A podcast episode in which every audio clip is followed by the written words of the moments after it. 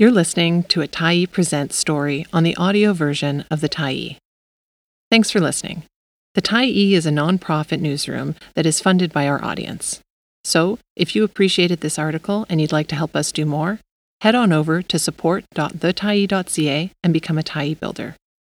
You choose the amount to give, and you can cancel anytime. Home in the Great Wide Open. By Y-Dang Troeung, August 29, 2023.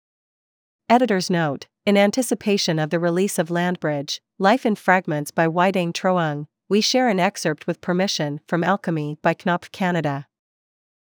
In precise, beautiful prose accompanied by moving black and white visuals, Y-Dang weaves back and forth in time to tell stories about her parents and two brothers who lived through the Cambodian genocide, about the lives of her grandparents and extended family, about her own childhood in the refugee camps and in rural Ontario, and eventually about her young son's illness and her own diagnosis with a terminal disease. Through it all, Y-Dang looks with bracing clarity at refugee existence, refusal of gratitude, becoming a scholar, and love. When Alice Munro won the Nobel Prize for Literature in 2013, I couldn't help but feel a twinge of pride that a writer from the place where I am from had received such worldwide recognition. This place where I am from is often referred to as Alice Munro country. After spending nearly all the first year of my life in my birthplace, Camp Khao-I-Dang, I spent the next 17 years in Goderich, Ontario. The wide-open spaces of the forest, the roads, and the lake shaped my identity, made me feel free to eat, sleep, and try new things, anywhere I pleased. When I was old enough to read Alice Munro, I was immediately immersed in the world of her stories.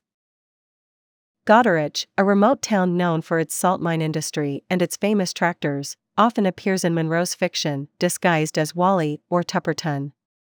Somehow, in the turmoil of my adolescence and the alienation I felt as one of only a few Asians in a town of 7,000 people, I took refuge in Munro's tales of family betrayal, sexual rebellion, and the strangeness of familiar places. Hiding away reading in a corner of the public library in town, I was carried away by how Munro portrayed the landscapes, rhythms, and feelings of my own small-town life. Munro was well known for drawing inspiration from historical sources. My family's story has made national headlines and is in history books. I often wondered if our story would ever make it into her fiction. In many small towns across Huron County, from Goderich to Van Astor to Exeter, there have lived many Cambodian, Lao, and Vietnamese families who crossed the Pacific as refugees. Within our communities, stories circulate about the forms of kindness shown to us by our sponsors, as well as the cruel forms of hate and aggression we have had to steel ourselves against.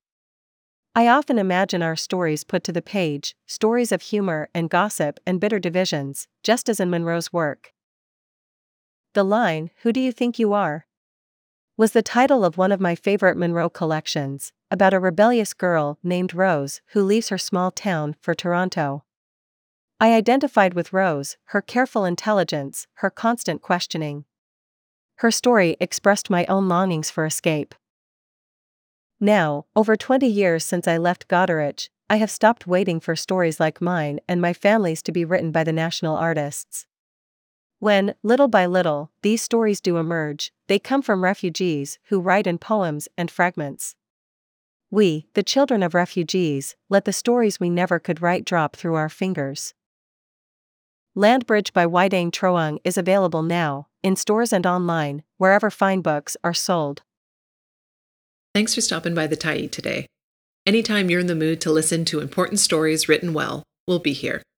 And if you'd like to keep independent media going strong, head over to thetyee.ca and click on the Support Us button to pitch in.